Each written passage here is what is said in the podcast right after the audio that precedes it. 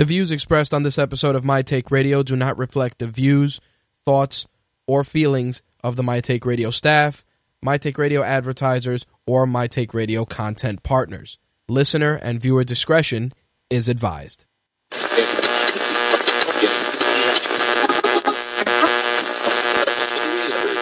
This coverage is live and uncensored, so if you have any small children present, you may want to have them leave the room.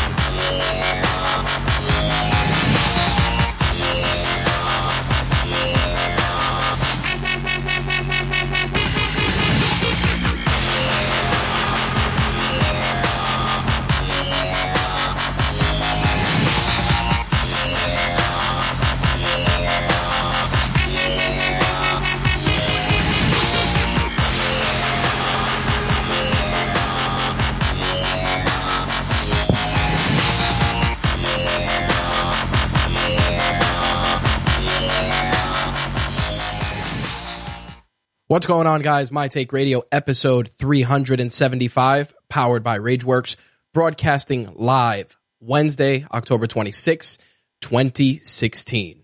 I'm your host, Rich, and our calling number is 347 324 3541. Again, that calling number 347 324 3541. If this is your first time tuning into My Take Radio, My Take Radio is a variety show airing live every Wednesday and Thursday at 11:30 p.m. Eastern, 8:30 p.m. Pacific. On Wednesday nights we cover MMA and wrestling and Thursdays we shift gears and jump into gaming and entertainment. Sometimes we sprinkle a little tech in there for good measure. This show, the live airing of this show is currently being simulcast on a couple of different online video streaming services including Twitch, YouTube Live, Vaughn Live, StreamUp, and Restream IO. In addition to that, the audio is being simulcast through the Mixlr app, M I X L R. If you want to listen to the show on your mobile device, you can find the app for iOS and Android devices. Just punch in My Take Radio and you can listen to your show to the show in 96k stereo sound and you can also listen to live episodes of Black is the New Black as well. Archived episodes of this broadcast and any, and any of our other broadcasts can be found on rageworks.net as always and on iTunes, Stitcher, and TuneIn Radio. Video, of course, will be on our YouTube channel, youtube.com forward slash official Rageworks. For those of you that would like to participate, head over to mtrlive.com. We got a chat room up. And of course, you can listen to the audio feed and listen to, uh, you can listen to video, uh, bleh, a little rusty, guys. You can listen to the audio feed and watch the live video feed for this episode. As always, those of you that are watching via other streaming services, I want to direct you guys to mtrlive.com. It's easier to manage the chat room there versus trying to manage each individual chat room for each streaming service. I know some of you guys would love to interact on Twitch or YouTube Live or any of the other channels. It's just too many system resources to have that many chat windows open. So again, head over to mtrlive.com and you can participate there. All right.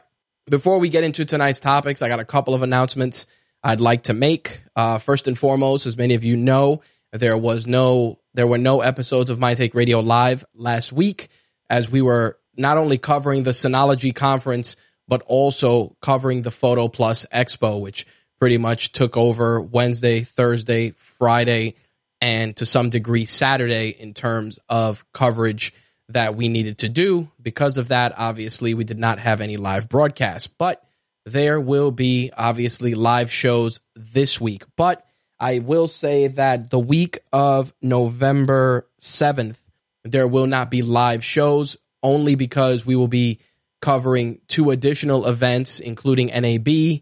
Uh, we'll be also covering CES Unveiled and another event that we are going to be sharing as well. Uh, that one is going to be a surprise until actually, you know what? Fuck it. We are going to be at the UFC weigh ins on Friday, November 11th. So keep an eye out for social media for coverage of the weigh-ins at the theater in Madison Square Garden. Um, this worked out to be pretty awesome, except obviously we did not. There were a couple of things that had to be moved around in order to make that possible. But yes, we will be at the UFC 205 weigh-ins at Madison Square Garden. Very, very excited for that. Looking forward to being there. Not going as a member of the press, um, fortunately, unless something changes between now and the 12th, but it is definitely something that we are excited to be a part of. That's for sure. Oh, I forgot to mute my phone. Thank you, Slick, for reminding me. In any case, yes, the week of November 7th, there will not be any live shows, but we will be back the following week, and then we will take another week off because of the Thanksgiving holiday. Now, with that said, the next announcement is something I did want to share with you guys. It is it is, you know, fairly important and it is that in 2017 starting January, um I am going to move away from live My Take radio broadcasts. Uh, a couple of reasons why I want to do that. I'm not going to get into them now, but as we get closer to the end of the of the year, I will go into it a little further. This does not mean that I'm pulling the plug on my take radio. Um, just pivoting and changing the way that we're going to be doing the show going forward. Now, obviously, this doesn't mean that it'll be the end of live broadcast completely. It's just going to be a shift in terms of how we deliver content. Now, obviously, without getting into too many details, I will say that part of the reason is because Rageworks, which I'm very happy to say is growing at a very, very rapid pace uh, between all the coverage we're doing on the site and, uh, of course, the Rageworks network with all its great shows um, and all the hosts that are putting out great content. I think that in that capacity, the void is going to be filled by all of those great hosts. Now, as I said, this isn't a, a swan song it's just a matter of reevaluating and pivoting a little bit. I presume by the time 2017 comes in, we will be on our 400th episode. That should be where we're at by that time. Obviously, scheduling is going to be a factor, but the goal is 2017 by the 400th episode. That will be the the last live episode of MTR uh, for the foreseeable future. Obviously, excluding specials and other things. That is the plan right now. Now, again, a reminder not the end of MTR, just changing a couple of things as usual. And I think after 400 episodes, uh, I think I've earned it. So, with that said, that that's a big announcement. I was going to put it off until later on in the year, but I know that as the year comes to an end, many of you guys are doing traveling and doing other things. So you're not catching every show on a consistent basis, but that is the plan uh, once we hit episode 400 in 2017 to move away from doing live broadcasts for the time being. Now, if you know things change and we we end up uh, restructuring and doing a couple of different things, then we may just uh, repackage the show a little differently. Maybe do one of the episodes live, one of the episodes taped. Um, we'll see what the deal is with that. But the plan the plan is to uh, move away from live broadcasts once we hit episode 400. Again, did not want to save that until the end of the year. It would be uh, disingenuous of me to do that. So I wanted to definitely put that out there. But it's a long way. You know, it's still a couple of weeks away. We got lots of ground to cover. So with that said, we're going to talk about this week's MMA news. We're going to get into the very, very shitty and subpar Monday Night Raw that happened this past Monday. We're going to talk SmackDown. We're going to have an update on the TNA legal situation, which um, continues to get crazier and crazier. Plus, we're going to get into the wrestling news of the week as usual. Anyway, if you guys want to participate, mtrlive.com. We got a chat room there. Feel free to share your thoughts. I will read them on air and interact accordingly. And of course, if you prefer to call in, 347 324 3541, 347 324 3541 to call into the show and participate. With that said, let us jump into some MMA, shall we?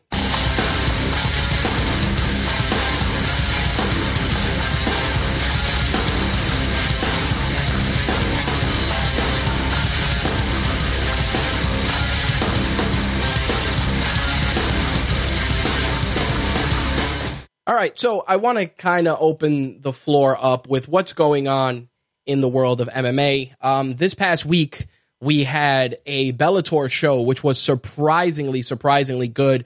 A lot of exciting fights. Bobby Lashley fought on that card, actually won his fight via submission, rear naked choke in the second round. Couple of things that I learned from Bobby Lashley's performance. Number one, Lashley has improved quite a bit from the last time we watched him fight. Uh, he continues to improve as a mixed martial artist. And now, a lot of people, of course, draw parallels between Lashley and Brock Lesnar for a multitude of reasons. But for me personally, I view it as something that Brock Lesnar did not have the opportunity to do. And that is that Brock did not have a full camp. He Brock essentially created his own camp to prepare for fights. Bobby Lashley, part of American Top Team, is going through the process. Obviously, not as fast as other fighters, but he's, you know, fine tuning his skills, honing his craft, going out there, getting better and better in the cage. Obviously, he's not on on a level where he can main event uh, an event right now, but I think that what they're doing with Lashley, the slow burn, is a very, very good opportunity. I think Lashley is one of the few guys that is in a very fortunate place in the world of mixed martial arts. And I say this because when you're when you're dealing with a guy that can compete much like Brock Lesnar has in both professional wrestling and mixed martial arts and can transition from one to the other with relative ease, any company that has that particular individual in their employ is capable of not only gaining another you know another fan base but they have the opportunity to have a bona fide crossover star one of the allures of of Brock Lesnar is the fact that he's obviously a freak but also the fact that he is um you know capable of switching from one sport to the other with like I said relative ease now that's not to say that Brock has you know a, a guaranteed MMA pedigree in the sense of guys like Randy Couture, Chuck Liddell, etc. But Brock Lesnar brings something unique to the cage in the sense that he brings a rabid fan base, um, just an incredible presence. That's that's one thing. Some people got it, some people don't. And whether you like Brock or you hate him, he definitely has the tools. And I think Lashley has a lot of that as well. I mean, the guy is an accomplished wrestler, uh, was in the armed forces, had a pretty solid WWE career, has been a champion in TNA, and um, was about to sneeze, did not want to sneeze into the microphone. Has, without a doubt, uh, really relished in both being a mixed martial artist and a professional wrestler, especially in his TNA career. I was I was thoroughly impressed with his performance. Uh, the other guy who really impressed me was Alexander Shlemenko, who came back into the cage after a brief layoff, taking out Kendall Grove. Uh, I got a soft spot for Kendall Grove. This guy is competing in the UFC, uh, always goes out there and, and gives it his all in every fight. Um, Alexander Shlemenko looked really solid in the fight. I was, you know, I was bummed to see him lose, but, um, you know, I was glad to see Alexander Shlemenko back in there. The other performance that a lot of people were talking about was Ryan Couture's performance. Uh, Ryan Couture, of course, son of Randy the Natural Couture. Uh, he was submitted via armbar by Goichi Yamauchi. And the thing about that fight, in my opinion, is something that a lot of people have been saying, and that is that, you know, for a guy who who comes from obviously the same, you know, the a, a pedigree like Randy Couture's, there's certain things that there's certain expectations that fans have for for a guy like you know like Ryan. For me, I always look at the children of professional athletes, professional wrestlers, mixed martial artists. I always feel that they have these incredible these incredibly large shoes to fill. And sometimes you get incredible success stories. Sometimes you get individuals who have moderate success and then you get other people that are busts. I'll give I'll give an example, not exactly MMA, but let's look at Ric Flair. Ric Flair had David Flair, who, if you watch WCW, you know what David Flair brought to the table, and honestly, it wasn't much. Then you look at an individual like Ric Flair's son Reed, who passed away. Everyone felt that Reed Flair had the potential to have the same level of success his father did because he understood the wrestling business and you know he was just a naturally he was a charismatic athlete obviously um the the the pro wrestling lifestyle caught up with him, and obviously he passed away. But he was one individual that was looked at by many as the you know the heir to to the Flair throne. And now obviously we got Charlotte, his daughter, who is wrestling, and she is she is paving her own way. But she definitely is, in my opinion, the one who is embodying a lot of what her father brought to the table as best as possible, while still carving out her own niche. Another example, uh, Roddy Piper's son, who who was a mixed martial artist. Same thing. Obviously, he wasn't going out there trying to use his dad's name to get any sort of preferential treatment, but he was, you know, he was solid in the fights that I saw him in. But, you know, the first question was, oh, he's the son of Roddy Piper, blah, blah, blah. They expected something that wasn't applicable in that environment. For Ryan Couture, I think a lot of people look at him. Oh, you're the son of Randy Couture. You're the you're going to be blah blah blah. Your dad was this. Your dad was that, and you're not always going to get that. And in Rand, in you know, in Ryan Couture's case, I'm not saying that he's a bad mixed martial artist. He's not. I just feel that people watch his fights with this expectation of getting a carbon copy of you know of his father, and I don't think that's the case. The same thing can be said for Kimbo Slice's son, who is going to be fighting in Bellator very soon. Obviously, following in his father's footsteps, but we we may not get the same quote unquote magic that we got with Kimbo Slice's son that we got with Kimbo Slice. And a lot of people always ask, you know, why are you a, a fan of his? You know, he he wasn't a real mixed martial artist, blah blah blah. I've always appreciated Kimbo Slice because Kimbo Slice was a guy who was carved in the streets. And I say that because yeah, you can watch all the YouTube videos of him beating the fuck out of people and you can you can, you know, create your own opinions. But I have to say that in Kimbo's case, he was, you know, a, a monster when when the quote unquote bell rang, but he was just a genuine human being and a family man outside of the cage and, you know, outside of the street fighting environment. And I don't know, it just it just resonated with me on top of the fact that Dana White talked a lot of shit about Kimbo Slice and there and and he was the guy that said, "You think you're so good? You think you're you're you're MMA material? Well, you know, show us." And Kimbo Slice went, he humbled himself, he went on the Ultimate Fighter. Obviously, he didn't perform in spectacular fashion, but the guy recognized that this was a challenge. He had to try his best to overcome it. And whether he did or he didn't, I respected that because it, it takes a big man to say, oh man, you know, this guy's fucking clowning me. He could have just as easily been like, Dana White, you could go fuck yourself. You know, I'll fight you in the street and whoop your ass. And I could guarantee that that'll always be the case.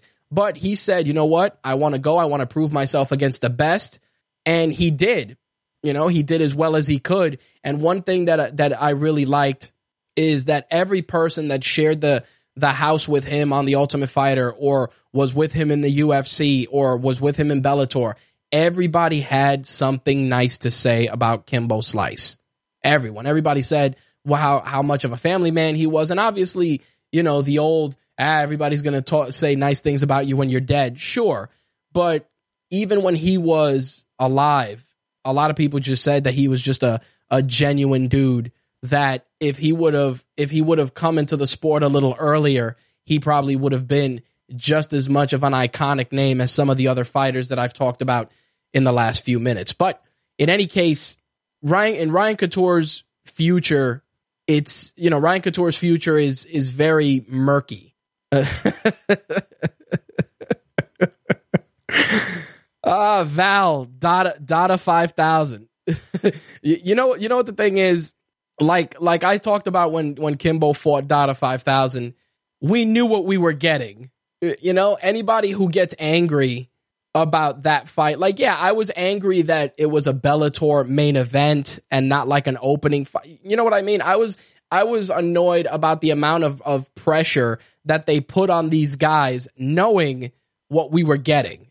You know, one guy one guy almost died and one guy did, which was obviously unfortunate acro- all across the board, but it was just the fact that everybody's like, "Oh my god, you know, there's there's all this shit about about Kimbo and blah blah blah. Bellator were Bellator were, was the organization that decided that this was how they were going to proceed. So I'm not I you know, I'm not going to blame Kimbo and Dada 5000 for not for not taking a paycheck.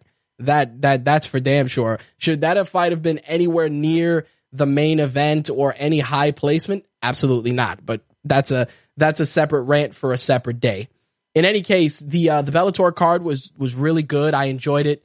Um, really, really impressed. And like I said, keep an eye out on Bobby Lashley. I mean, of course, a lot of people have been talking about him and Brock Lesnar and maybe an MMA fight in the future. Blah blah blah. A couple of things. First off, if Bobby Lashley keeps performing the way he does, Bobby Lashley is going to get scooped up by the UFC immediately. Why? He's a marketable name. He's a genuine martial artist He's got a couple of fights under his belt and he has mainstream appeal.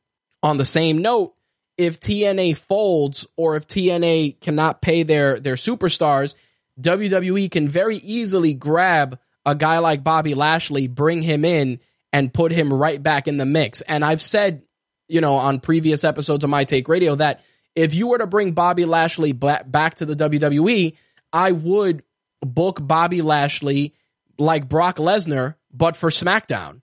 Like I would, you know, we already know Raw has Brock Lesnar. I would create, I would take Bobby Lashley and book him as a force on SmackDown, build him up, and then obviously put him on a collision course with Brock Lesnar in a future event, et cetera, et cetera. But I'll discuss that more in the wrestling segment. Um, the last episode of My Take Radio we did, we were talking about the passing of Josh Samman.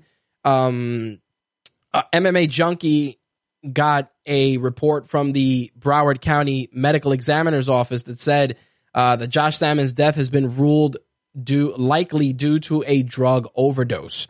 Uh, the chief medical examiner, according to the statement MMA Junkie posted, said that the ruling due to the fact that Samman was found with Troy Kirkenberg, who was his friend, who had heroin, cocaine, Xanax, Xanax, and ethanol in his system when he died, as well as the fact that Samman tested positive for drugs at the hospital where he was rushed to after being found.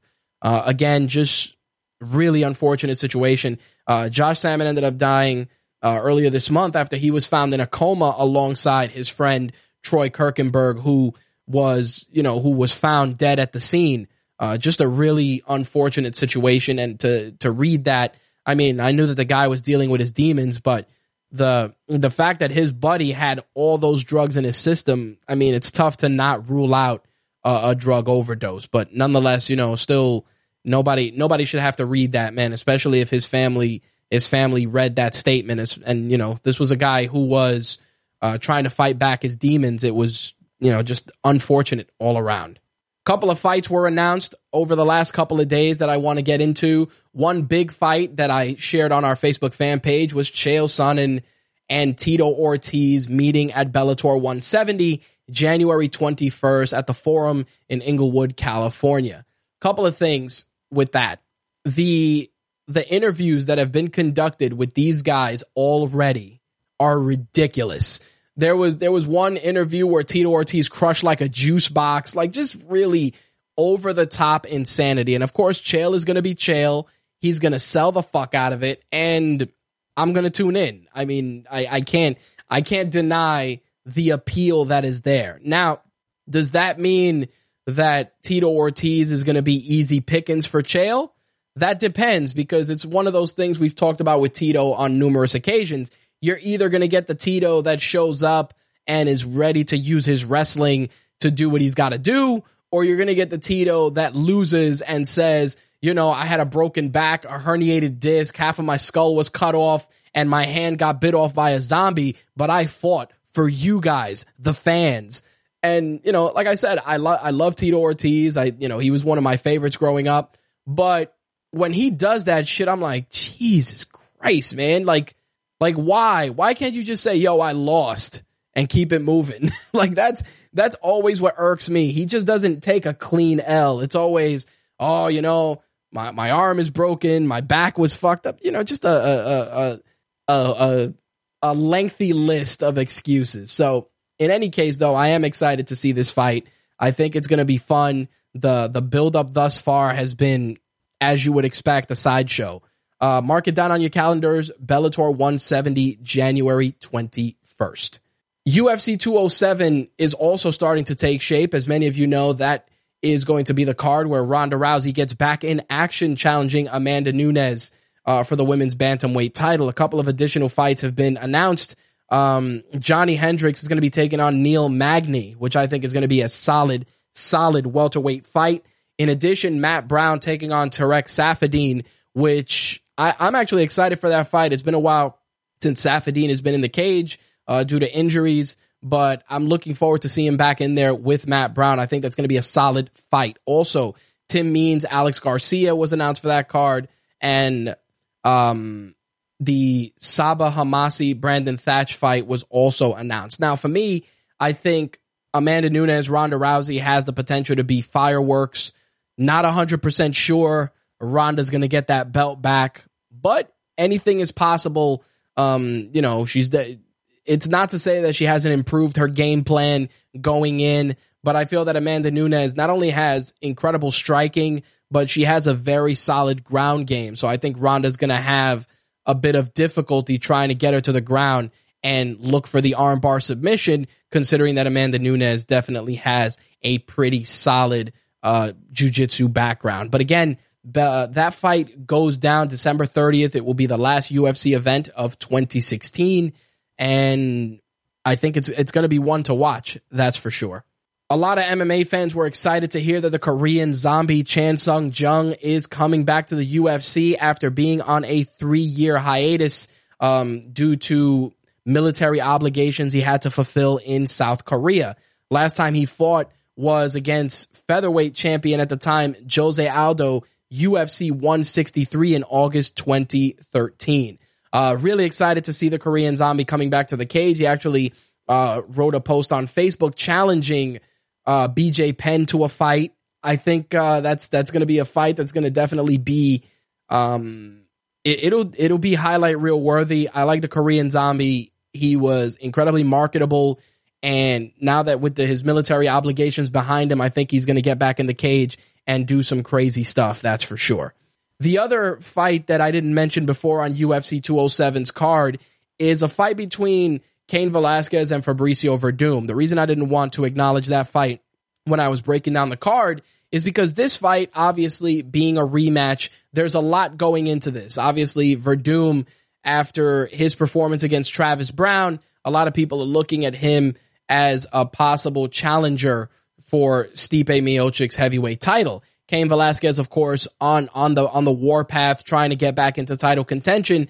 This fight has serious title implications any way you slice it. If either guy goes in there and has a highlight reel worthy performance, it's almost a certainty that they will get a title opportunity. And I think in in this instance, depending on how, you know, how healthy Cain is, I think Cain can go in there and do some serious damage. But I also feel that Werdum is is running on all cylinders. I like, you know, I like Cain. I'm a big fan of him. I think the dude is is tough as nails, but he's also been plagued by a lot of nagging injuries as of late, and it's one of those things that it's just, you know, it, it it's a fight that can go either way. Me personally, I would love to see um Cain Velasquez against Stipe Miocic. I think that's a great fight uh, from a style perspective. I think both guys can go in there and stand and trade.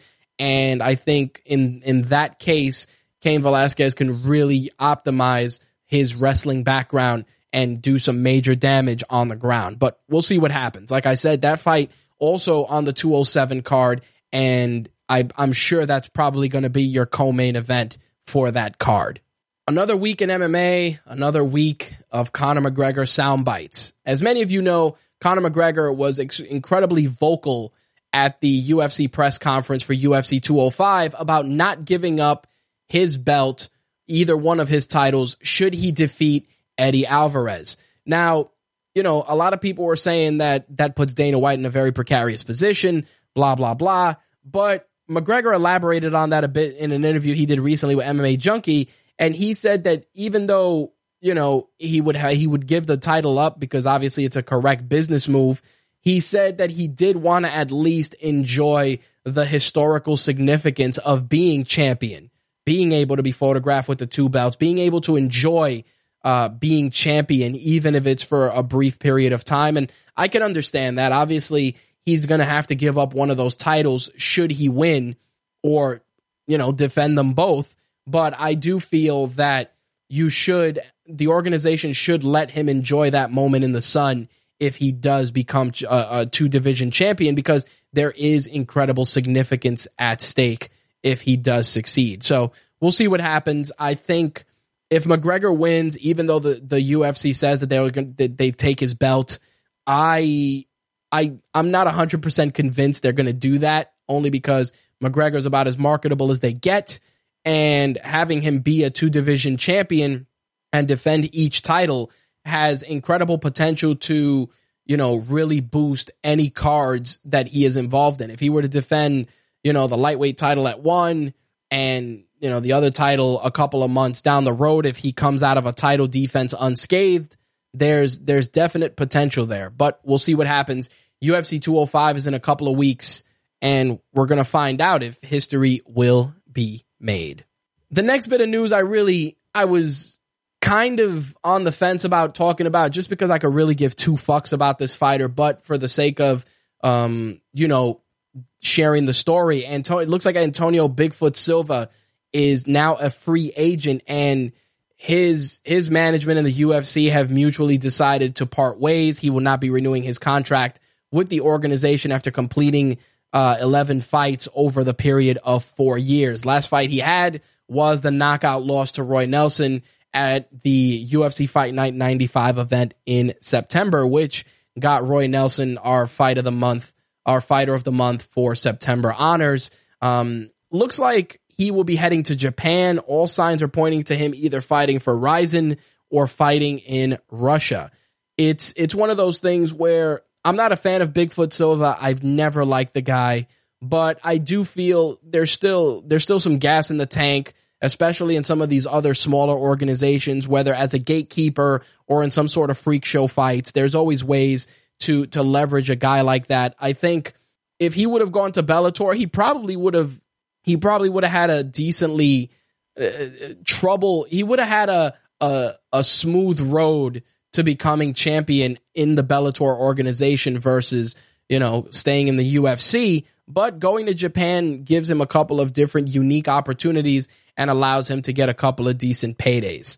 We'll see what the deal is. One guy though who is out of retirement, and I'm actually really bummed that he's not going back to the UFC is Shane Carwin, who excuse me, according to various news websites, is being reported to be facing Fedor Emelianenko for uh, the Rizin Fight Federation.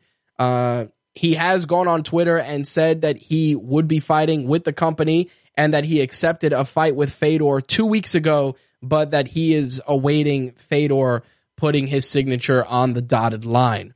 I like Shane Carwin. I thought I felt Shane Carwin was the guy that whether you want to admit it or not, did beat Brock Lesnar on paper initially. Obviously, you know, the referee kind of gift wrapped Shane Carwin for Brock Lesnar for Brock to get the submission victory. But if you watch that fight, you will see that Shane Carwin in any other instance would have got that victory because he beat the fuck out of Brock Lesnar on the ground. But it is what it is. I'm actually looking forward to seeing Shane Carwin back in there. Plus, any fight with Fedor is always a must see because there's there's you know it, it's fucking Fedor. like it doesn't get it does not get any easier than that. That's for sure.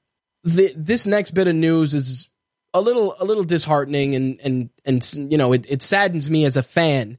Um, Urijah Faber recently stopped by the MMA Hour and told Ariel Helwani that his fight at UFC on Fox 22 against Brad Pickett is going to be his last fight. He um he said, and I quote, "To be honest with you, I'm super excited to fight in Sacramento. Those are all my people out there. I built our team, Team Alpha Male. It's like an extended family to me. And I was raised in the greatest Sacramento area all the way through college. It's going to be a real cool event. I've been kind of waiting for this, and this is actually going to be my last fight, and it just feels right to do it in Sacramento. It just feels like the right time and the right place. I've been waiting for this new arena to be built. I was waiting for that Dominick Cruz opportunity, and I feel like this is going to be an epic event, and I can't wait to do it in front of the people I love. Um, it's a it's a it's been an incredible career for Urijah Faber. This was a guy who I watched fight in WEC, and I was just like, yo, this kid, this kid with the ass chin is is no joke. And the guy has incredible heart, has been a great ambassador for the sport, uh, always positive, goes out there, tries to make a difference, tries to improve the sport and be a good coach, a good mentor, and just continues to be a great ambassador for the sport of mixed martial arts. You know, like any other fighter, it's inevitable that they're going to retire. I I respect the fact that he you know, he did it on his own terms. He didn't wait for the organization to push him out or any sort or or continue fighting until he was punch drunk. It's um it's it's ballsy, man. I think Urijah Faber is one of the the genuine good guys in the sport, and I think if the UFC doesn't give him a front office job, any organization will pick him up to either do commentary or be an ambassador for their organization, only because of what he's done for the Sacramento area and for how much of a high profile fighter he is. I'm not, you know, I wouldn't be shocked if, like I said, the UFC makes him some sort of an ambassador or puts him in a front office position or like I said, an organization like Bellator World Series of Fighting pick him up and have him do some commentary work or something else. I, you know, it's a, it's been an amazing career. I think Faber is going to go out on his shield, and it's going to be a fight that, you know, I, I definitely am not going to miss. Either way, either he's going to go out in in highlight reel fashion, either as victor or as loser. But at the end of the day, when when that bell rings, he's going to get an amazing ovation from the hometown crowd. That's for sure. While we have been on the subject of the UFC making their New York debut on November 12th, another organization will be taking over the Garden on December 31st, that being World Series of Fighting, which is going to be holding their event at Madison Square Garden on December 31st. Uh, the main card is going to air on NBC at 4 p.m. They actually got some really good fights there. Uh, Justin Gaethje, Joao Zeferino for the lightweight title, John Fitch and Jake Shields for the welterweight title is going to be bananas. Uh, Marlon Moraes is going to be taking on Josenaldo Silva for the bantamweight title. Uh, three title fights on the main card on NBC at four o'clock. Uh, Dave Branch and Louis Taylor are going to fight for the middleweight title on the prelims, and um, Yushin Okami, Paul Bradley are also on that card. And I think that's a that's a solid card for the theater at Madison Square Garden. I, I would like to go check that out. I think World Series of Fighting is one of those organizations that is capable of delivering a solid card even though they don't get as much press as Bellator or the UFC. But if you're in New York and you're interested in checking it out, December 31st, main card 4 o'clock, prelims at 3, uh, actually prelims online at 2, and then on NBC SN at 3 p.m. So again, mark it down, World Series of Fighting, December 31st. All right, so Urijah Faber didn't get an opportunity to take on Dominick Cruz, his, you know, his most memorable rival but Dominick Cruz will be in action for that UFC 207 card I was talking about earlier. He's going to be taking on Cody Garbrandt. And a lot of people are saying that, you know, it should have, you know, it could have been Urijah Faber or, uh, but, you know, for me, I think that Cody Garbrandt is one of those guys that the UFC is kind of putting their, their stock in, putting their money behind this kid. And he definitely has all the tools. I just feel that uh, I'm not 100% sold on him deserving that title opportunity, but he is going to be uh, challenging for that belt. And even though I had said that the Cain Velasquez Fabricio Werdum fight was probably going to be the co-main, um, according to the announcement, it looks like the Cody Garbrandt Dominick Cruz fight will be the co-main, and Velasquez and Werdum will be the fight before that, according to the updated fight card based on that announcement. Now, for Dominick Cruz, I think Cody Garbrandt is going to pose an interesting challenge only because Cruz has thus far fought guys whose style he's familiar with. Garbrandt is kind of new, marketable, has you know has the look that that everybody expects from a fighter. And I'm not I wouldn't be shocked if the UFC hitches their wagon to this kid and tries to get him set up for a possible you know mainstream uh, push by the UFC but we'll see what happens. Again UFC 207 December 30th Dominick Cruz Cody Garbrandt for the bantamweight title now last bit of MMA news to wrap things up involves Michael Bisping, of all people, and George St. Pierre. As many of you know, George St. Pierre has been back and forth with the UFC about his contract, pretty much to the point where GSP said he was a free agent. The UFC said absolutely not. Uh, then, of course, there were the rumors of GSP Anderson Silva, which didn't happen. And Michael Bisping says that he has verbally agreed to fight GSP at UFC 206. Uh, Dana White, of course, disputed that, saying that there is going to be no Bisping GSP fight in Toronto. I know Mike wants it, but it's not happening. UFC 206 goes down December 10th. Now, a lot of people are saying, and a lot of different news outlets are reporting that GSP and the UFC are on better footing than they were during the last couple of weeks, and that there may be an accord that is reached between uh, GSP and the organization to get him back in the cage. Now, I think that whatever fight card GSP comes back on, it's gonna be it's gonna be epic any way you slice it. I mean, him coming back in Canada is pretty much guaranteed sellout crowd. It's gonna be stellar. It's gonna be insane. But again, who knows? I think that as much as I'm a fan of, of GSP, he he went out on his own terms. He went out with a win, went out champion. I don't I'm not saying he doesn't still got it, but is it worth it? Is it worth doing all this shit with the UFC for them to set you up for failure? Eh, not 100% sure about that. But in any case, this is going to be a story we will be watching very, very closely uh, in the coming weeks to see where it goes. GSP is, is a guy that wherever he goes is, you know, it's guaranteed fireworks, it's guaranteed mainstream press just because he is a first ballot UFC Hall of Famer. But seeing him mix it up with Bisping would be interesting, that's for sure. And, um, you know, especially if that belt is on the line, man. If GSP was fighting at 185 for for that title, it would it would be it would be worth checking out. That's for sure. Again, right now it's uh, Dana White playing damage control, Bisping uh, trying to sell the card. We'll see what happens. I will keep you guys up to date if anything new develops. All right. With that said, that is the uh, the last bit of MMA news for the MMA segment.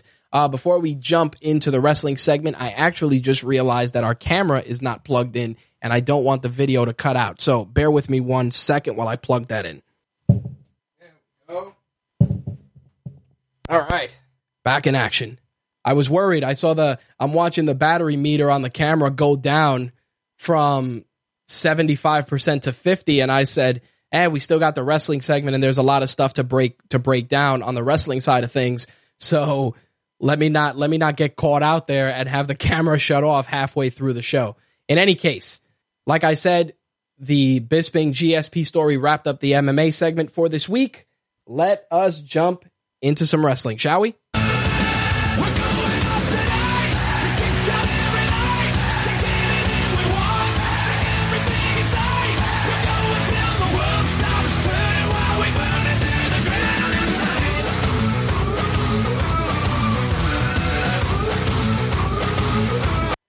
Would only be appropriate to start with this week's episode of Monday Night Raw, which um, our very own Quark uh, dusted buried out, you know, pulled pulled buried out of the cobwebs to spotlight uh, Mick Foley.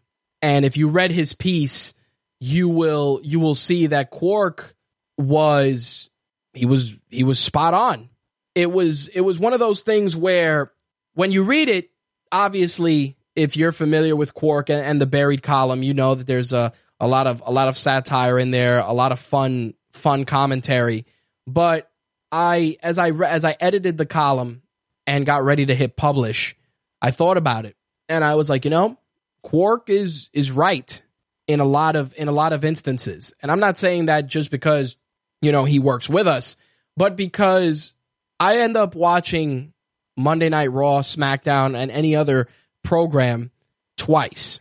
and I'll explain why. I watch it live and I watch it the following day as I get ready to go to work. And then I finish watching it on Tuesday night along with SmackDown for prep for Wednesday. And I, you know, sitting through Raw on on two in, on two occasions is especially when it sucks. I don't wish that on anyone. Um, number one, because when you watch it live, there's a lot of stuff you kind of just look past it. Then I made the mistake of watching it the second time after editing Quark's post, and um, a lot of the stuff he was pointing out is true. Uh, Mick Foley's role as a general manager on WW on Raw is it's bullshit. You bring him in there, he gets all hyper emotional. I understand you want to show a connection to the superstars. You want to you want to get him over as a face GM, but it just comes off just really fucking sad him sitting there fucking being, you know, the, the Santa Claus GM. And I just I just felt that as soon as they announced that Foley was going to be the GM of Raw, I said this is either going to be really good or really fucking bad. And there were genuine moments where Mick Foley has been one of the highlights on Monday Night Raw, but it was only in the very, very early goings. Pretty much, it's it's he he's being duped every week by Stephanie McMahon, and you know Quark elaborated on that quite a bit in his post, and I don't want to rehash that. So please, if you haven't, go check it out on RageWorks.net. I but I do got to say that Foley Foley is in his entire run after the first five episodes of Raw as a GM was a it was abysmal. In addition to that, and I say this all the time, the final Raw or SmackDown before a quote unquote pay per view should be stellar. It should be amazing. It should be enough that when it's all said and done, you're like, fuck, I need to watch this on Sunday. And I'll be honest, I am going to watch Hell in the Cell on Sunday, but it's only because the matches that are happening, I'm actually curious about the outcome. You know, Rollins and Kevin Owens, I'm interested in. And of course, Charlotte and Sasha Banks making history in the first women's Hell in the Cell. You can't, you can't ignore that. Uh, Quark says, when I'm more excited for SmackDown than I am Hell in the Cell, it's a problem. And he's right. Like, the only reason I'm excited for Hell in the Cell was because of the matches that I that me per, that I personally feel are going to be worth checking out. But Raw did nothing to get me invested in ordering, well, in ordering, in watching the pay per view. Now, Slick says Jericho looking for the list. I gotta say that, and I'm I'm contemplating doing this when talking about wrestling for the next couple of episodes. You know, sh- shouting out one superstar who who redeemed the show and even though a lot of the stuff with Jericho was incredibly forced, I did feel that Jericho's interactions were quite funny. I got to say that when he was when he was when he interacted with Primo and Epico and he's like, "Oh my god, Dominicans." And he called them Dominicans. I laughed my balls off. I was like, "Holy shit." Or when Titus O'Neil was like, "Titus brand, my scarf is Titus brand." And he's like, "Nope, it's idiot brand." And you know, his exchange with Jinder Mahal was funny there were a lot of really great moments with Chris Jericho in like when he came out and you know him and Seth Rollins had that little back and forth it was amusing. But here's the problem. If you're watching 3 hours of wrestling 3 and your highlight is a guy running around looking for a fucking clipboard then ladies and gentlemen that show was dog shit. Simple as that. If your highlight if the last show before a pay per view is is is highlighted by a guy looking for a fucking clipboard. Once again, ladies and gentlemen, you are doing it wrong. Wrong. 100% wrong. And it, not only that, but as always, you know, we talk about the bugs, the bad, the ugly, and the great. And I got to say that Jericho was great. You know, he was he was great in the, in the stuff he was involved in, but that was it. Let's talk about some of the bad. Bo Dallas defeating Curtis Axel. Fucking bad. First of all, Kurt, Curtis Axel hasn't been on TV in forever. Curtis Axel not only is wrestling in front of his hometown, but he is probably getting one of the biggest pops I've ever heard him get. Obviously, name dropping his grandfather and his father helped, but still, Curtis Axel got an amazing pop. And for you to go and sacrifice him to Bo Dallas, not only that, but he he you know he used the perfect plex like Slick just said. He shouldn't have lost. There was no necessity. He should have won, even if it was through DQ, count out. There shouldn't have been a necessity to make Curtis Axel look like a complete fucking chode. And I was I was annoyed. I was like, yo, are you kidding me? This guy comes out and gets the pop of his fucking life, and you sacrifice him to Bo Dallas, who I don't care what anybody says, sucks. You know? Sucks. He sucks.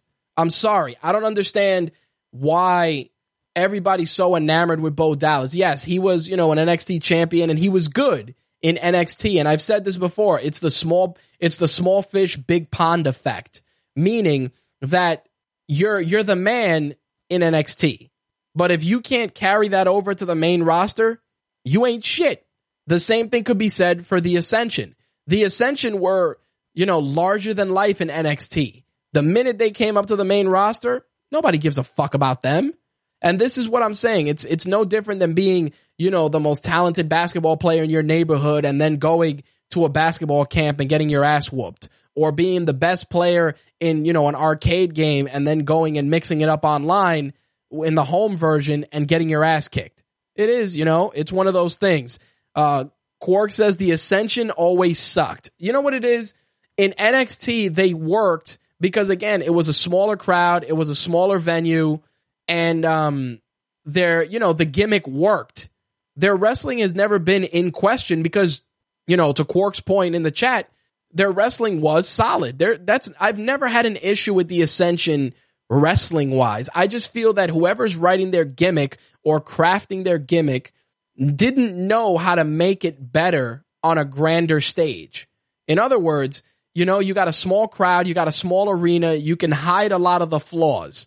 When you have these two guys come out in front of a hundred thousand people and they look completely like out of shape and like shit, it doesn't matter because the visual, if you're not grabbing people with the visual and then completing the package with the wrestling, you're not you're not accomplishing anything.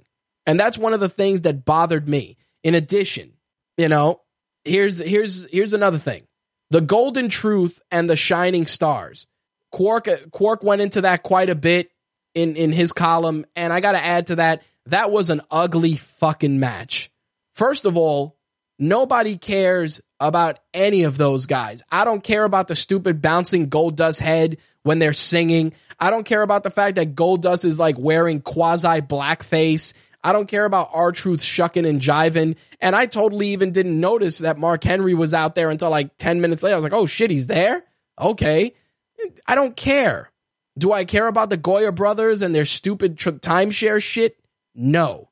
No. Um, Slick asks, I'm confused as to why the Cruiserweight champion is in the Dusty Rhodes Classic on NXT. Uh, the reason is because Hideo Itami got injured and you got to put somebody in there with Kota Ibushi and putting TJ Perkins in there with Ibushi makes sense. That's all. That's um it's it's one of those things uh I just going back to what I was saying, you know, the golden truth, I understand those guys are, you know, they're the gatekeepers of the tag team division, but those are the kind of guys that they could go down to NXT, work with some of the the young talent, help those guys get over. Why do those guys need to be on on Raw? Uh, and on top of that, having without a doubt the most meaningless four minute match ever. Because nobody gave a shit. The crowd pretty much sat on their hands. You know? Just it is what it is. Now, in terms of good, Rich Swann, Brian Kendrick. Great fucking match. I like the fact that Brian Kendrick lost and people were annoyed. They're like, how are you going to have your guy challenging for the belt lose before the pay per view? Because at the end of the day, Brian Kendrick is going to win that belt because he's Brian Kendrick. You know, he's the villain. It doesn't matter. On top of that, you don't want to have every one of your cruiserweights get murder, death, killed by fucking Brian Kendrick if you're not going to put the belt on him. I like Rich Swann. I think Rich Swann is a bona fide star. 110% has all the tools to be a star on WWE television. Period. People are like, yeah, but you know, blah, blah, blah. It's It's it's gonna work. It is going to work. Um, also good. Cesaro and Sheamus defeating the New Day. I thought there was a lot of good chemistry on Cesaro and Sheamus's part, and I have a feeling, you know, I'm gonna get into this more when when they predict when I do my predictions for this Sunday. I feel that the New Day are gonna drop the titles to Cesaro and Sheamus. I see it happening. I'm not. It's not gonna be a long term thing, but um, it's definitely one of those things that you know it's it's it's gonna happen because you're not gonna put this much work into Cesaro and Sheamus and not have them win the belts. It's completely fucking ludicrous. In any case, um, you know, I, I those were those were some of the good moments. Like I said, ugly that R-Truth Shining Stars match, ugly, bad. Bo Dallas, Curtis Axel, completely bad. Enzo Amore and Karl Anderson, it's it wasn't you know they weren't good. It wasn't bad. It wasn't ugly. It just was. You know, Enzo is Enzo, and Karl Anderson, even though he looks like the the default creator wrestler on WWE 2K17, uh, Karl Anderson is a very talented and capable performer, and he had a, a decent match. He got a good match out of Enzo. He got a decently a decently solid match. Not great, not terrible. It just was. As for Raw overall, it was piss poor to get anyone invested in Hell in the Cell. Couple of things I gotta say. The the signing between Sasha and Charlotte and Mick Foley becoming a fucking blubbery mess. Oh my god, it's so emotional. I'm like, yo, man, who gives a shit about you, Mick Foley? Who gives a shit? You know, simple as that. Um, the Brock Lesnar segment was completely cringeworthy. Uh, a lot of websites have reported that Vince McMahon was furious that Brock Lesnar was so over. And once again, it's like, hey guys, you're in the guy's fucking hometown. He is going to get fucking. He played for the Minnesota Vikings, even though he wasn't on the main squad. The guy is a Minnesota product. He is going to be fucking cheered. And Paul Heyman, he tried. He tried to get the Goldberg chance. He tried to manipulate the crowd, and it wasn't happening. And Vince is all fucking, you know, hellfire and brimstone backstage about it, according to a couple of different websites. And I got to say this how are you going to be fucking mad when the guy's in his hometown and he got the pop that he got? It's insane. It's insane for you to be that bent out of shape. You know, like if you would have gone to, it's like when they tried to have WrestleMania in Florida and have The Rock and John Cena and not expect the crowd in Florida to not cheer The Rock. Oh, we're going to get like 50 50. It's, it's impossible. It is completely and utterly fucking impossible that that's what's going to happen. You know, I just, I just don't get it. I don't get it. And, you know, again, whether it's true or not true, for anybody to expect anything less is insane. Simple as that. All right, let's see what we got in the chat here. Uh, Rich Swann looks like the neighborhood dope fiend. Slick says that Rich Swann is Kirk Lazarus. Uh, David says that the New Day are not losing the belts, fam. Uh, Val adds, I read that the New Day is going to hold the titles to break Demolition's streak, to which Quark adds, I hope they do. Uh, you know what it is, man? You're not going to put this much work into Cesaro and Sheamus without a payoff. That's all I'm saying. Quark says, I hope Goldberg gets booed out of the building and Bret Hart is the guest referee. well played, well played. This is this is how I look at it. It's the last Raw before a pay-per-view. And Jimbo Slice, Swann just bought crack up the block.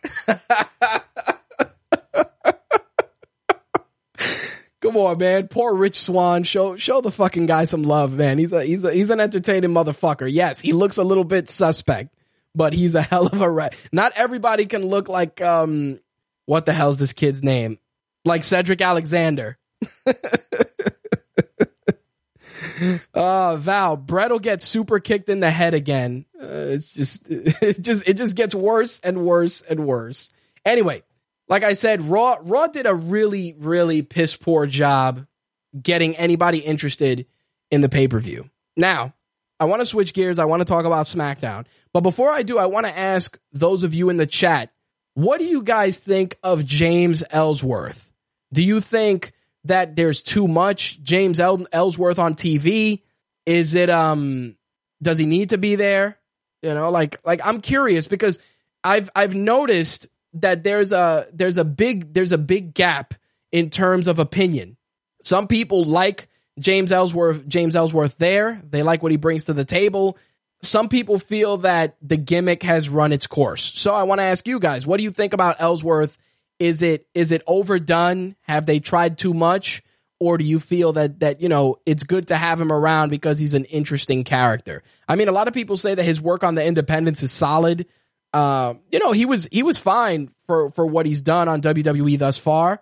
Um, Slick adds James Ellsworth for champ. Ellsworth is SmackDown's Brock Lesnar. Quark adds Ellsworth is funny as fuck, but will be annoying in a month. See, I agree. I agree. I like James Ellsworth, you know, even though he's fucking chinless, but in a month or two, it's gonna get old. It really is gonna get old. David, stop with the fucking James Ellsworth. Damn, just just no love. No love for the chinless guy. Jimbo Slice, I have to go. Rich Swann just broke into my truck. oh man, it was uh it was fantastic. Val says uh make a wish, the make a wish comment that um that that he made uh isn't that Rich Swann too old for Make a Wish. He adds the Make a Wish comment was for James Ellsworth.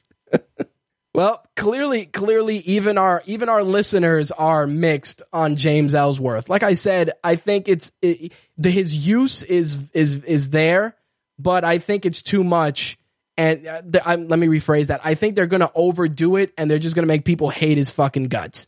Anyway, as for the matches on SmackDown, you know, Bray Wyatt defeating Kane. There's rumors that Randy Orton may turn and join the Wyatts, which I think is fucking stupid. Like, you know who should join the Wyatts? Bo Dallas. Why? Because Bray Wyatt's his brother and it makes fucking sense. Randy Orton joining he that motherfucker is too pretty to join the Wyatts. Get the fuck out of here with that. Uh, the High Brothers defend de- defeated the Ascension. That was the wake up and go and grab some snacks from the fridge match. Um, Slick says Rich has been trying to get Dallas into the Wyatt family for years now. For real, man. At least it makes fucking sense. And maybe maybe Bray Wyatt can can make him look semi presentable. Cause right now, even with that singlet, he looks like a complete fucking jobber still. But none, you know, I digress. Anyway, Nikki Bella and Natalya had a match that once again nobody gave a fuck about because nobody cares about either one because the SmackDown Women's Division is Alexa Bliss and Becky Lynch and nobody cares about everything else. uh, David says, I ain't mixed. Keep that the fuck off my TV.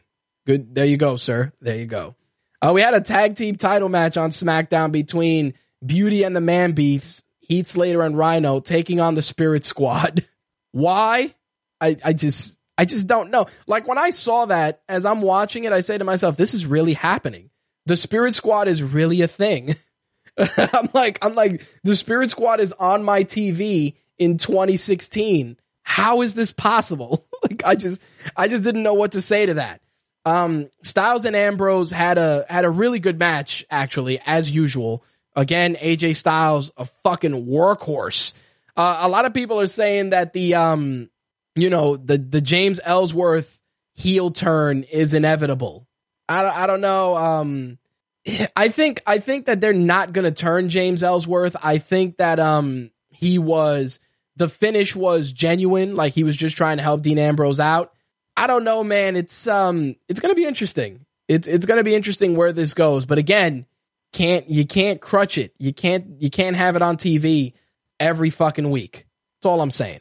Anyway, let's jump into the wrestling news of the week because there are quite a few things to discuss and address.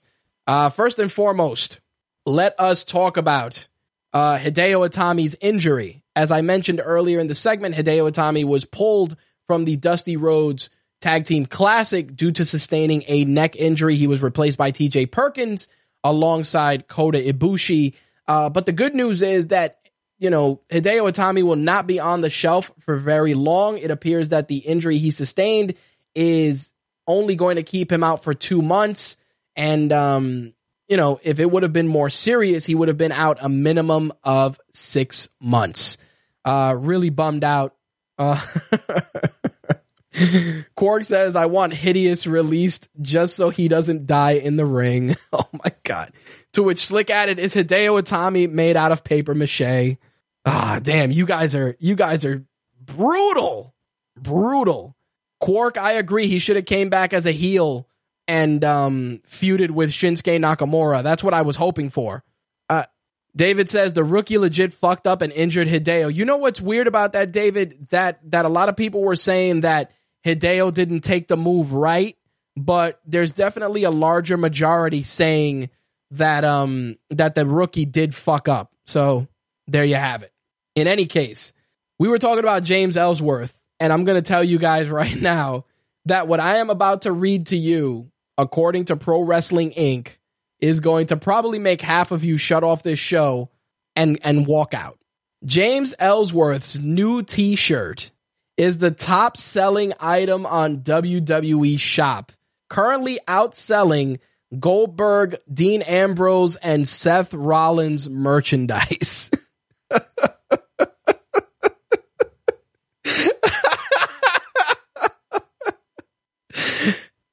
I think I think I think David's gonna fucking shut the shut the show off and leave.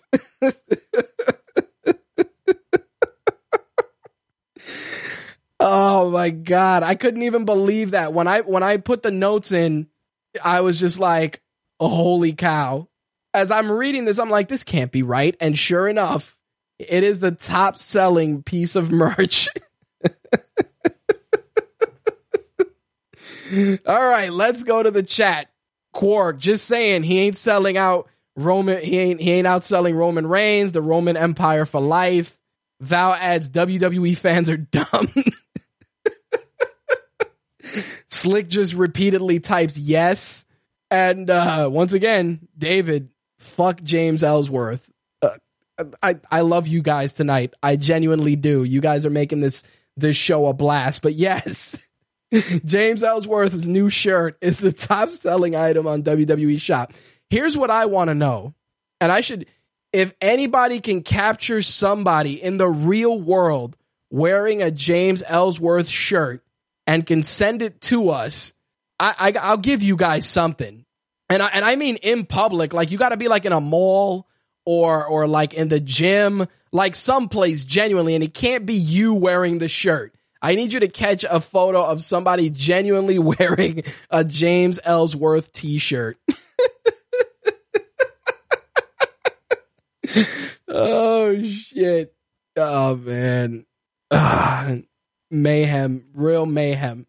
The next bit of news is something that's rather interesting only because I want to say it was it was obvious, but uh, the Boston Globe issued a uh, a piece recently that Balls Mahoney and Axel Rotten both were suffering from CTE while they were alive.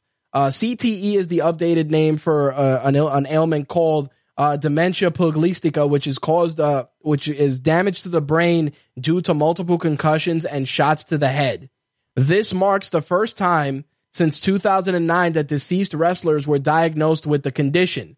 Uh, the details, of course, were found in a post-mortem examination, and it is said that even though the disease was in the early stages, um, in Axel Rotten's brain, it was still worth noting. Uh, also, mixed martial artist Jordan Parsons, who died in a car accident uh, not that long ago, also was diagnosed with CTE. So, um, uh, you know, I've said this before, and I'll say it again. Uh, you know, concussions are are no joke, man, and they you gotta you gotta protect your your superstars long term. I know WWE's been doing a really good job with that as of late, but um again, you know, CTE is the real deal. If you are an athlete suffering from uh you know who's had a fair share of concussions, please you know get get yourselves checked out because this is you know not shocked again. Both Axel Rotten and Balls Mahoney were two guys that took chair shots to the dome on a consistent basis If you watched ECW with either one of these guys, you knew they were eating a chair shot hard way to the head. But this again reinforces, you know, that CTE is the real deal and that, you know, it's one of the reasons why you're seeing a lot of uh, a lot of wrestlers not getting shot in the uh, you know, not not eating chair shots to the head, but nonetheless it is it has been confirmed uh, both Axel Rotten and Balls Mahoney were found to have CTE. There you go. All right.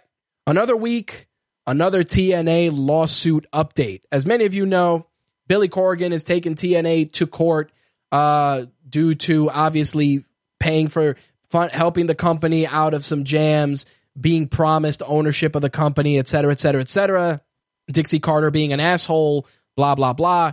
In any case, Billy Corgan is suing TNA, but TNA is also being sued by a bunch of other companies. Uh, Bank Direct Capital Finance is suing them for two hundred and seven thousand six hundred and twelve dollars, um, plus late charges in in Illinois, and um, you know American Express. I heard is suing them. Needless to say, TNA has to pay a fuckload of money to a bunch of people. I know that they received an influx of cash recently, but Billy Corgan in his lawsuit against TNA is um is saying that you know he was promised the the opportunity to buy the company and that they were lying, et cetera, et cetera, et cetera. In any case, I feel that this is probably going to end with Billy Corgan getting Impact Wrestling and WWE still buying the tape library, only because there's way too many lawsuits floating around, too much money that's being looked for that you know I wouldn't I wouldn't be shocked if that's how it ends or just for the sake of getting getting the lawsuit with Billy Corgan dismissed just giving him TNA. So we'll see what happens. The case gets crazier and crazier and crazier. Um, but obviously, I'll keep you guys updated if the situation changes over the next couple of weeks. But it definitely does not look good for TNA thus far. I will say this, you know, the the lawsuit between Corgan and TNA is it's it's insane. It really is. I mean, you know, he definitely has plenty of legal recourse, but um, you know, it's it, it's it's going to be weird. The any way that this that this shakes out, TNA is never going to be the same. Like I said, it's either going to be acquired by WWE for the tape library, or Corgan is going to get you know the roster and everything else, but not the Impact name. Who knows? But it's not looking good, that's for sure. WWE announced that Brock Lesnar versus Goldberg is official for Survivor Series, as is Team SmackDown versus Team Raw, and also a Survivor Series style women's elimination match with Nikki Bella and Team SmackDown versus Team Raw. They're also going to do a Survivor Series tag team match with uh, Slater and Rhino, Zack Ryder, Mojo Rawley, and other SmackDown members against a member of Team Raw. So very happy to see traditional Survivor Series matches back in the mix. That's for sure. Actually, really pumped to hear that. Next bit of news is a press release WWE sent out welcoming a brand new class of recruits to the WWE Performance Center. Uh, there's a couple of superstars there that many of us recognize and some new faces as well. Wanted to go through some of the people that were signed. Uh, Alvin Abbott's uh, from Wisconsin uh, six feet six inches tall, 285 pounds. Uh, Abbott's is an Army veteran with a rugby and kickboxing background. Uh, Theophilus Agby from Brooklyn, New York, six feet five, 270 pounds. Uh, Agby attended Amherst College where he wrestled and was named NCWA All American in 2013 and 2015.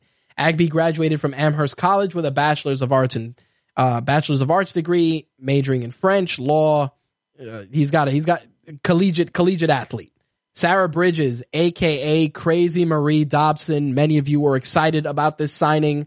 Um, you know, Crazy Mary Dobson comes out of the Kaientai Dojo in Japan, has wrestled for a few years now, wrestled in ICW in Scotland, HXC in England, uh, Westside Extreme Wrestling in Germany, multiple places in Japan, and was named one of Pro Wrestling Illustrated's top female uh, 50 female wrestlers in 2014 and 2015. Uh, very big signing for the company. I think uh, Crazy Mary Dobson is going to be an interesting addition to the roster. Um, I actually thought that she was going to be used in the Sanity faction. Obvi- obvi- obviously not. Uh, many people are speculating that she will be used as Sister Abigail with the Wyatt family. Um, Val, Val, uh, very, very adamant about that. And he's not the only one. A couple of other websites have said that that is the payoff for her. We'll see if that is the case. Uh, Demetrius Bronson from Gilbert, Arizona, five feet 11, uh, played running back position for the Seattle Seahawks and the Miami Dolphins. Uh, prior to playing in the NFL, he attended Eastern Washington University where he played football and uh, got a bachelor's of arts degree in sociology. Uh, Tom Budgen, also known as Tommy End, who wrestled on the Independents, has wrestled in the UK, Japan, and the US for uh, Insane Championship Wrestling, Progress Wrestling, West Side Extreme Wrestling, Evolve, Pro Wrestling Guerrilla, and Big Japan Pro Wrestling. He's held multiple titles throughout his career. Uh, Tommy End is no joke. Look him up. Uh, Slick, if you could, punch in Tommy End on YouTube and see if you could find one of his highlight reel packages. I think that's a solid signing for WWE. Also, uh, Taynara Melo de Carvalho from uh, Rio, Brazil, uh, five feet six inches tall. Uh, is a black belt in judo and participated in the 2016 Olympic trials in Rio, and of course is fluent in Portuguese. Uh, Victoria Gonzalez uh, wrestled in a couple of different organizations. Um, her father, Ricky Gonzalez, worked with Shawn Michaels at the Texas Wrestling Academy. She's wrestled on the Independents, and uh, she is six feet tall. This young lady, um, very very big girl. Um, we'll see. We'll see if they if she actually is uh, the real deal. Chris Lindsay from Tampa, Florida, aka Roderick Strong. We already know where Roderick Strong is, so um, I don't I don't need to say too much. Uh, Damian Mackle, aka the Big Damo, uh, trained with Finn Balor, Robbie Brookside, and Johnny Moss. Um, he was also in ICW, the Scottish Wrestling Alliance, and New Japan, plus TNA as well, uh, holding multiple titles throughout his career. Again, another veteran signing. I think this incoming class is um, is pretty solid, man. I got I got to admit, you got a lot of real blue chip athletes, but you also got some incredible veterans that are, you know, that are going to be welcome additions to the WWE roster. I'm looking forward to seeing it. Um, like I said, Crazy Mary Dobson is a great signing. Tommy End, another awesome signing. Victoria Gonzalez, I'm I'm interested in seeing how she fares. Roderick Strong, of course. Big Damo is another guy to keep an eye on. But um, we'll see what happens. I have a feeling that Crazy Mary Dobson is going to come in and she's probably going to either get fast tracked to NXT or she's going to get the call up to the main roster. Hopefully, uh, for as uh, Sister Abigail, as many of you guys would like with the Wyatts. We'll see what happens, but um, definitely some really, really great additions. All right. So this Sunday, we have Hell in the Cell, and it would only be fitting to close out uh, this week's wrestling segment with my predictions. Uh, first off, they added Bayley and Dana Brooke to the card. I got to say that Dana Brooke has been uh, pushed rather well. I think it's a step up in competition for Bayley, but Bayley is definitely going over. Bayley's too popular, sells too much merch, and Dana Brooke, you know, a loss for Dana Brooke won't derail her career because Dana Brooke hasn't exactly been utilized well from the get go. Simple as that. In addition, um, a six man cruiserweight match was announced for the kickoff show. Sin Cara, Lince Dorado, and Cedric Alexander will be taking on Tony Nese, Drew Gulak, and Ariya Daivari. Uh, I, am a big fan of all six competitors. I think they're going to go out there and have an amazing match. I do feel that um, they're going to put over Sin Cara and Lince Dorado. I think those guys are going to sell a fuckload of merch. And um, Cedric Alexander is just awesome. So I, I feel that the faces will definitely go over. That's for sure. Slick says, I wonder if Dana Brooke will go back to her buddy Emmalina. I don't know, man. I think they're going to try and just have Emmalina run solo, but you never know. They may do it just because Charlotte hasn't exactly been using Dana Brooke over the last couple of weeks, especially with Hell in the Cell around the corner. So putting her in a feud with Bayley is is fine in terms of placeholder, but you raise an interesting question, Slick, that's for sure. As for the other matches on the Hell in the Cell card, um, the Cruiserweight title match, TJ Perkins, Brian Kendrick. I like TJ. I think TJ is awesome, but I think they're going to try and, and put the belt on Kendrick uh, just to, you know, kind of bring that story full circle. I like TJ Perkins. I think that even though he's a solid champion, I think that chasing the title is is not going to do him any harm. Plus, he's super over. So I think Kendrick may go over and, and we may see a new cruiserweight champion at the Hell in a Cell pay per view. The tag team match with the New Day and Sheamus and Cesaro, as I said before, even though a lot of you guys are saying that the New Day are on tap to break Demolition's tag team title record, I just feel that there has to be a payoff with Sheamus and Cesaro's pairing, and I think this may be it. But again, I could be wrong. What the fuck do I know? But I'm I'm going with Sheamus and Cesaro for this one. Just my personal pick. Slick says, I want Emma to come back and smack the shit out of Charlotte. Like, how dare you treat my friend like that and then turn around and whoop Dana's ass for letting Charlotte do it. nice. Not a, not a bad way to do it, Slick. Not a bad way to do it. The Raw women's title match with Sasha Banks and Charlotte. I think the match itself is going to be good, but I feel that even though Sasha Banks is over, I don't think they're going to, you know, I think having the belt on Charlotte in terms of mainstream exposure is is what WWE is shooting for. I mean, they're doing so much press with Charlotte lately, showing up on Sports Center, uh, doing stuff with the Tap Out clothing brand. I I'm just I would be hard pressed to say that Charlotte doesn't walk out champion. And even though I like Sasha Banks, she's an incredible performer. I feel that this is going to be one of those matches that can go either way, but I'm I'm going for the upset and I'm going to say that Charlotte uh, captures the women's title and that they'll put Charlotte in a program with Bayley, or maybe they'll put Sasha in a program with Bayley to build up to her challenging Charlotte. But in any case, Bayley's chance at the title is coming sooner rather than later. Roman Reigns and Rusev, as much as people think that this is going to be a hard hitting sleeper match, exactly. What the fuck do I know?